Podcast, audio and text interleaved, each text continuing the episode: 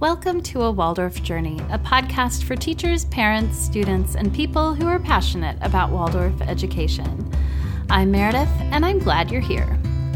You can find show notes for this episode along with a lot more useful content on my website, awaldorfjourney.com. While you're there, sign up for the newsletter to receive updates about new content on the blog and the podcast. You can also follow me on Twitter, Facebook, and Instagram as A Waldorf Journey. As we enter into the holiday season, I thought it would be a good chance to talk about Waldorf and festivals. I know that the festivals were one of the first things that drew me to Waldorf when I discovered it, and though they are lovely, my thoughts about them have changed through the years. I'm happy to share some of those thoughts in this episode. So let's get started. This episode is being brought to you by my Waldorf gift guides. The holidays are approaching, and if your family is anything like mine, the grandparents are asking what they can give the, ki- the kids for the holidays. How can we give them some direction and request gifts that align with our Waldorf inspired values while still remembering and modeling gratitude? To help with this, I have put together a couple of different Waldorf gift guides, which you can access for free. Not even an email address is required by hitting the link in the show notes. To see my Waldorf Art gift guide, which gives indications for art supplies that will be useful throughout the grades, just head to a waldorfjourney.com slash art supplies. And to find a list of my recommended books, head to a waldorfjourney.com slash gift books. Both guides are right there on the website, easy for you to access with links that you can just send right over to the grandparents. The Amazon links that are on these pages are affiliate links, which means I get a small commission at no cost to you. It's a great way to support the work that's happening here on the blog and the podcast. And if you're grateful for these resources, you can hit the link to send me a cup of coffee right there on the page or just go to a waldorfjourney.com slash coffee. All right, so let's go ahead and get started. So if you are like me, the lovely Waldorf festivals were one of the things that made you sort of sit up and take notice when you were first discovering Waldorf education. I have a couple of memories of my first interactions with Waldorf education, and both of them have to do with the, the festivals. The very first interaction I had was with Michaelmas, which I'll talk about in a little bit. But then I remember when I was first considering doing the Waldorf teacher training, I went to go visit the school that hosted the training. And the kindergarten teachers were preparing for their spring uh, festival. I they, I think they celebrated Easter in the classroom, and um, and they had this beautiful basket that was full of um, of eggs that they had blown out, that they had carefully blown. So all these delicate, fragile um, eggs just piled up in this basket, just ready for the students to come and paint or decorate the next day. And I just remember thinking about all of the effort that went into blowing out every single one of those little eggs. And the basket, there were many, dozens and dozens of eggs in those baskets. So, um, so anyway, I just have so many memories of the festivals, and I'm sure many of you do as well. And um, and it's understandable because the kind of reverence and respect for uh, that we see in the festivals just really isn't something that we experience in our day-to-day lives. And it's something that many of us are craving as maybe we have come away from more formalized traditional religion or um, or other ways of really acknowledging uh, reverence in in the world. Um, we really are looking for something like that. So for those of us who are in that situation the Waldorf festivals just feel really good. And um, yeah, I remember feeling like I was finally experiencing reverence and ceremony in a way that made sense to me that was not part of a formalized religion that that didn't resonate in some ways So, my response though to these festivals was purely unconscious.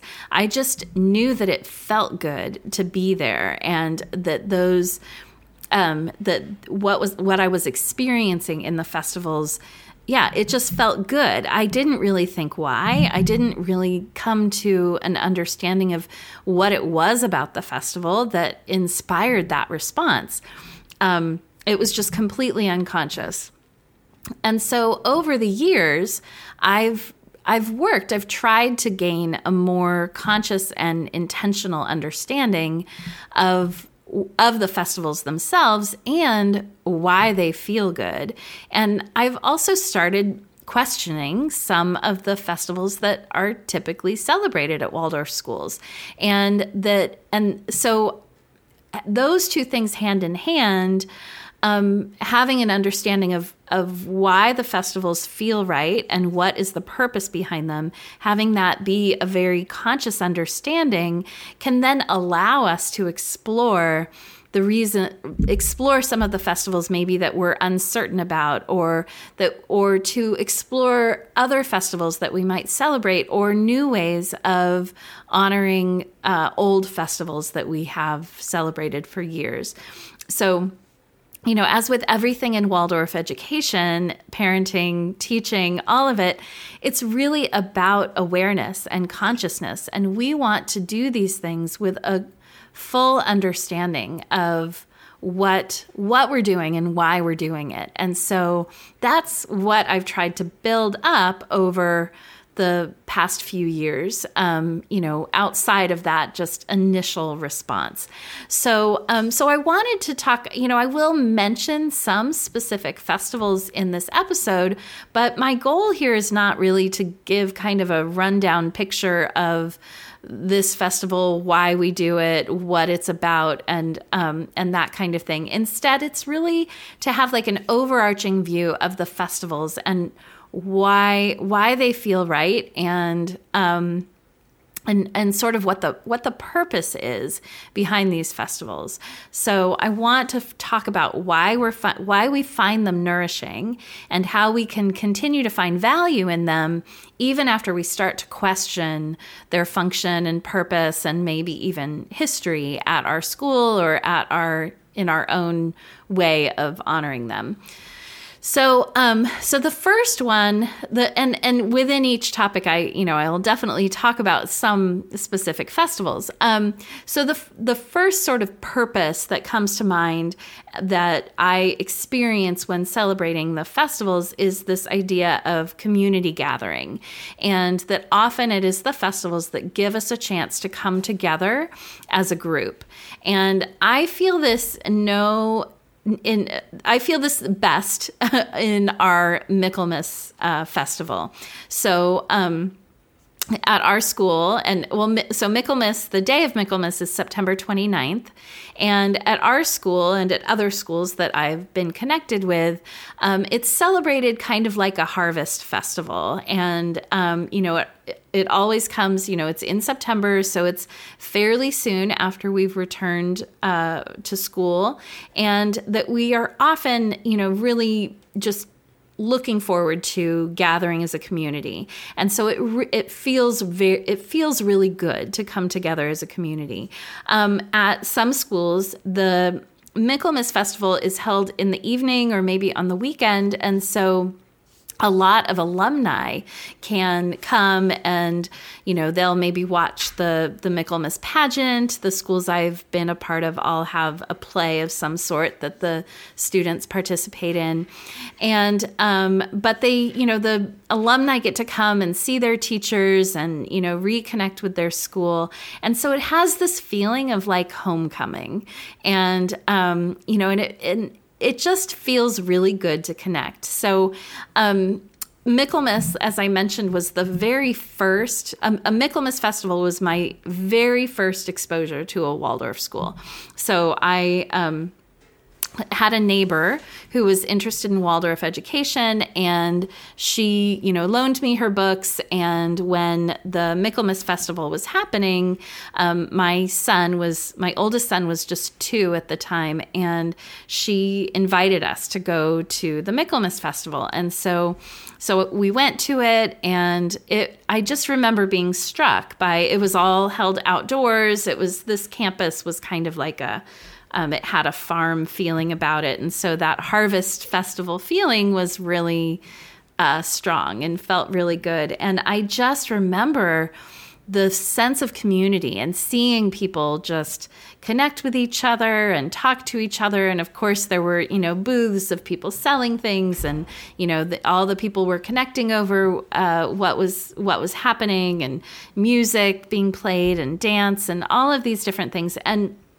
and I just remember feeling like this was a community that I wanted to be a part of. And I could see, I could, I could envision my place in that community.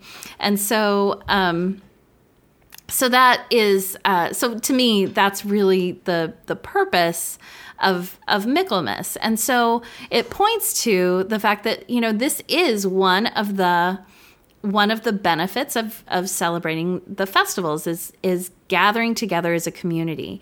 And so when you're considering how what festivals to honor or how to how to honor them, um, bearing community in mind is is you know a really good thing that it, it will help you achieve that feeling that you first felt when you experienced the festivals. So, the next sort of function, as I see it, of the festivals is that the festivals can sort of mark these turning points in the year. And, um, you know, one festival that comes to mind that shows this really well is the Lantern Walk for Martinmas, and different schools honor this differently, and um, and I think some don't don't do a lantern walk or don't celebrate Martinmas at all. But what um, what our school does is that we come together and we've held it at different places in throughout the years, but you know all of the students work with their teachers to make a lantern of some sort. And then we practice these lantern songs that we know. And um, and then we meet up in the park or wherever it is. And then we go we go on a lantern walk through the dark um, just lit by our lanterns. And these um, you know it it really does an excellent job of marking this turning point in the year that here we are all together in the darkness and we have to use our light to um, to find our way. And um, and it it just is it it's a very meaningful um, celebration. And um, but one of the things that that Martinmas uh, brings brings up for me is this idea that many of the festivals that are traditionally celebrated in a Waldorf school come from a Western European tradition and many of us are starting to question their relevance in today's world. And so, if we can remember that the purpose of Martinmas, for example, is to honor this turning point in the in the year and to sort of just mark this point in the year, then we can find other uh, festivals that might give us the same experience, that might also be a way to mark a turning point in the year. So, um, and and I want to emphasize that I feel like this questioning of of festivals and you know where they come from why we do them is a really healthy thing in this world and it's useful if we're if we're doing that uh, in an effort to remember the function of the festivals as, as we explore our reasons for doing them, then and and if we know that one function of the festival is to create marking points throughout the year, then we can recognize there are plenty of other festivals and celebrations that can serve the same purpose. So um, and and we can discontinue festivals maybe that no longer feel like they hold meaning for us and we can replace them with festivals that do that seem more meaningful that resonate a little bit more with the purpose of the festival as as we envision it. So at my school it has been it's become somewhat of a of a function of the uh, the festival committee that is sort of organizing how it will be celebrated to just ask these questions and to look at how will the festival be celebrated and does it still resonate with um, with what what we intend. And that the festival committee then brings to our faculty meeting um, an experience of the festival uh, for the faculty to connect with in advance of bringing it to the students, which I think is a really healthy thing. I, I think it's it's really healthy that we are asking those questions and then. Um, and then bringing those questions to the full faculty. So, for example, uh, at my school, we recently made the decision to stop celebrating, stop observing two of the festivals on our calendar um, Santa Lucia and uh, St. Nicholas.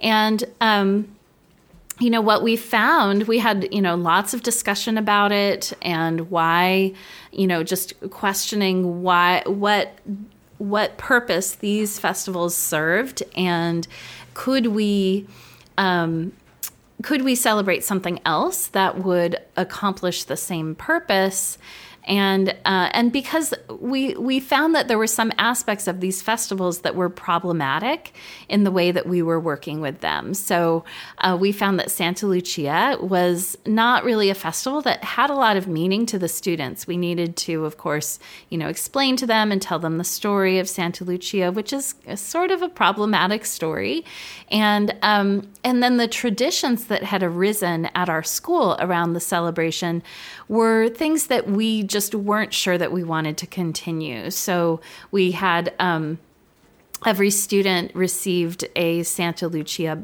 uh, bun on that day and we just it it was getting increasingly complicated to meet all of the dietary needs and so we just really were asking ourselves if that was something that we needed to continue doing um, and then you know it the Santa Lucia was celebrated. I know at some schools it is the second grade class that goes around distributing um, the buns and singing the Santa Lucia songs.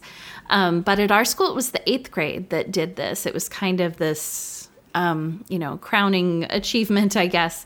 And um, and we just had some problems with with how how that was being done and um, just some uncertainties about about the relevance of doing it in that way. So, so we decided to stop celebrating Santa Lucia, and then. Um, we had a similar discussion about St. Nicholas, and we found that in the early childhood, some students were confused because St. Nicholas uh, is so similar to Santa Claus, and they didn't understand, and and so it so it was it was confusing, and so some students uh, you know, were confused. They thought Santa was coming early, and other students then um, felt like that was a holiday that their family didn't celebrate. So, um, so we just felt like it was problematic from that uh, that perspective. Now, of course, this is not to say that any school or any family that is choosing to continue celebrating either Santa Lucia or St. Nicholas is in the wrong.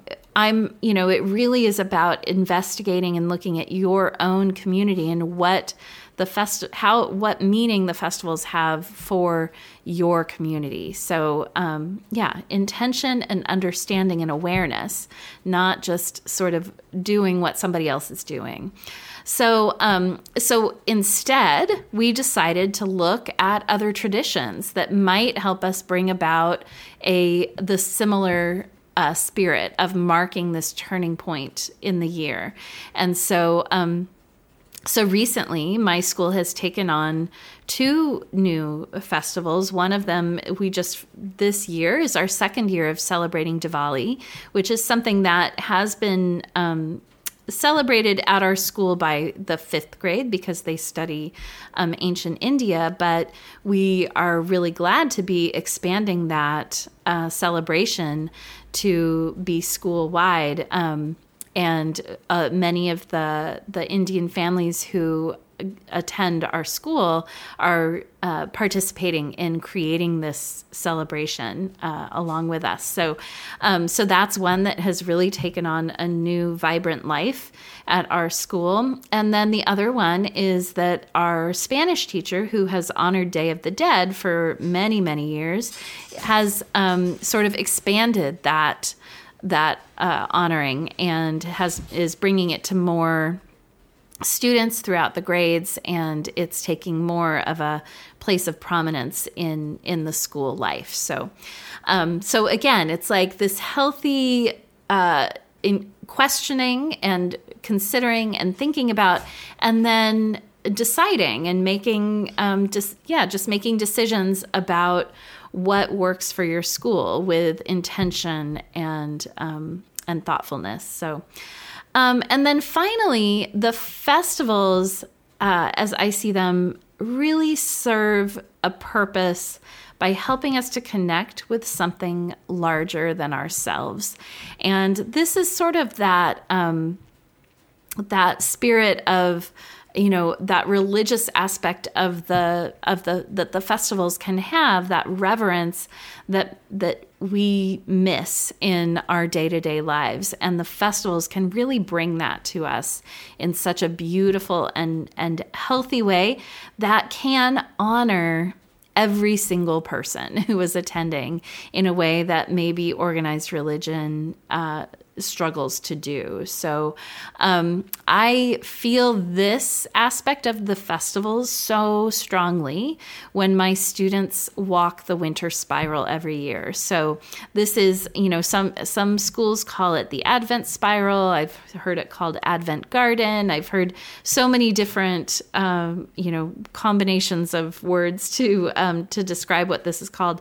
Um, but we celebrate it on the Monday, the first school day after um, the first Sunday of Advent. And we don't use the term Advent because uh, we, I, I don't know. My thought about using that term is that it, um, it can exclude people who uh, who don't resonate with it, and so I um, so we call it Winter Spiral, and uh, the students we hold it during the school day, and we darken our main hall, and uh, and a uh, teacher plays a harp and each student walks the spiral lights their candle. It's you know with an apple uh, an apple with a candle in it. And um, they walk the spiral, light their candle in the center, and walk back out and put their candle down somewhere along the path. And I have been at different schools that have celebrated this in different ways. Um, some schools celebrate it in the evening. Um, others, uh, like our school, do it during the school day.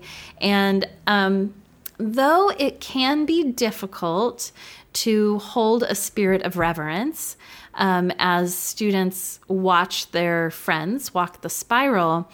Um, I have increasingly found over the years of my teaching that they can and that they can connect with the reverence of this festival in a really meaningful way. And that if we don't, if we, if we don't sell them short if we if we really expect it and know that they can and we give them an image to hold on to then they can connect with the festival and really hold that spirit of reverence. So um, i it, it be, for this reason it is one of my favorite festivals and um, yeah and i think it gives our students uh, an experience, a memorable experience that is not like anything they would get anywhere else. So, um, anyway, so that that's and that's how we celebrate it. So, so that's really the what I wanted to bring in this episode is this idea that the festivals are you know in my to my view they they serve three purposes. One is community building and helping people come together as a community. Two is just marking these turning points in the year. And three is connecting with something higher with some you know with that reverence. And um you know as long as long as we give consciousness to what the festivals are bringing for us then we that allows us to re-envision them and to um, to fill them with even more meaning perhaps. So i encourage you to really you know as we're heading into this see this holiday season to think about those traditions as they exist, either for your school or for your class or for your family, and and think about them with consciousness and awareness and intention. And you know, what do the festivals mean to you? What kinds of festivals do you celebrate with your family or with your school? And what is the purpose that they serve? And if you know what that purpose is, then how can you then accentuate it and bring that purpose to life in an even stronger way. So, I would love to hear your answers to these questions. I would love to hear about festivals that you celebrate and um, the form that they take and what that looks like, especially in this year. Um, as I'm recording, we are on uh, lockdown from COVID uh, because of COVID. So, um, we uh, our our festivals are looking very very different this year but as long as we can hold on to that these reasons why then we can re-envision them and we can still sort of get uh, some version of the purpose of the of the festivals. So please, I'd love to hear from you. You can leave your comments in the blog post that goes along with this episode, which is uh, found at a waldorfjourney.com slash 59. So thank you so much for listening. I hope it has been helpful to really think about how the festivals can have a presence in your life. If you have gotten anything out of this episode, I'd love to hear from you. You can reach out to me via email at meredith at a waldorfjourney.com. That's Meredith, M E R E D I T H, at a waldorfjourney.com. Or get involved in the conversation by heading over to the blog post that goes along with this episode at a waldorfjourney.com slash 59 and leave a comment. Uh, you can also send me a virtual cup of coffee by heading over to a waldorfjourney.com slash coffee. And the next time I record a podcast while sipping on my latte, I will think of you. And if you're not already a member, consider joining the Facebook group, a Waldorf Journey, a Waldorf Journey resource room. An easy way to get there is to hit a waldorfjourney.com slash Facebook. Thank you so much for listening, and I really hope that you have a wonderful festival season. And uh, I will talk to you soon.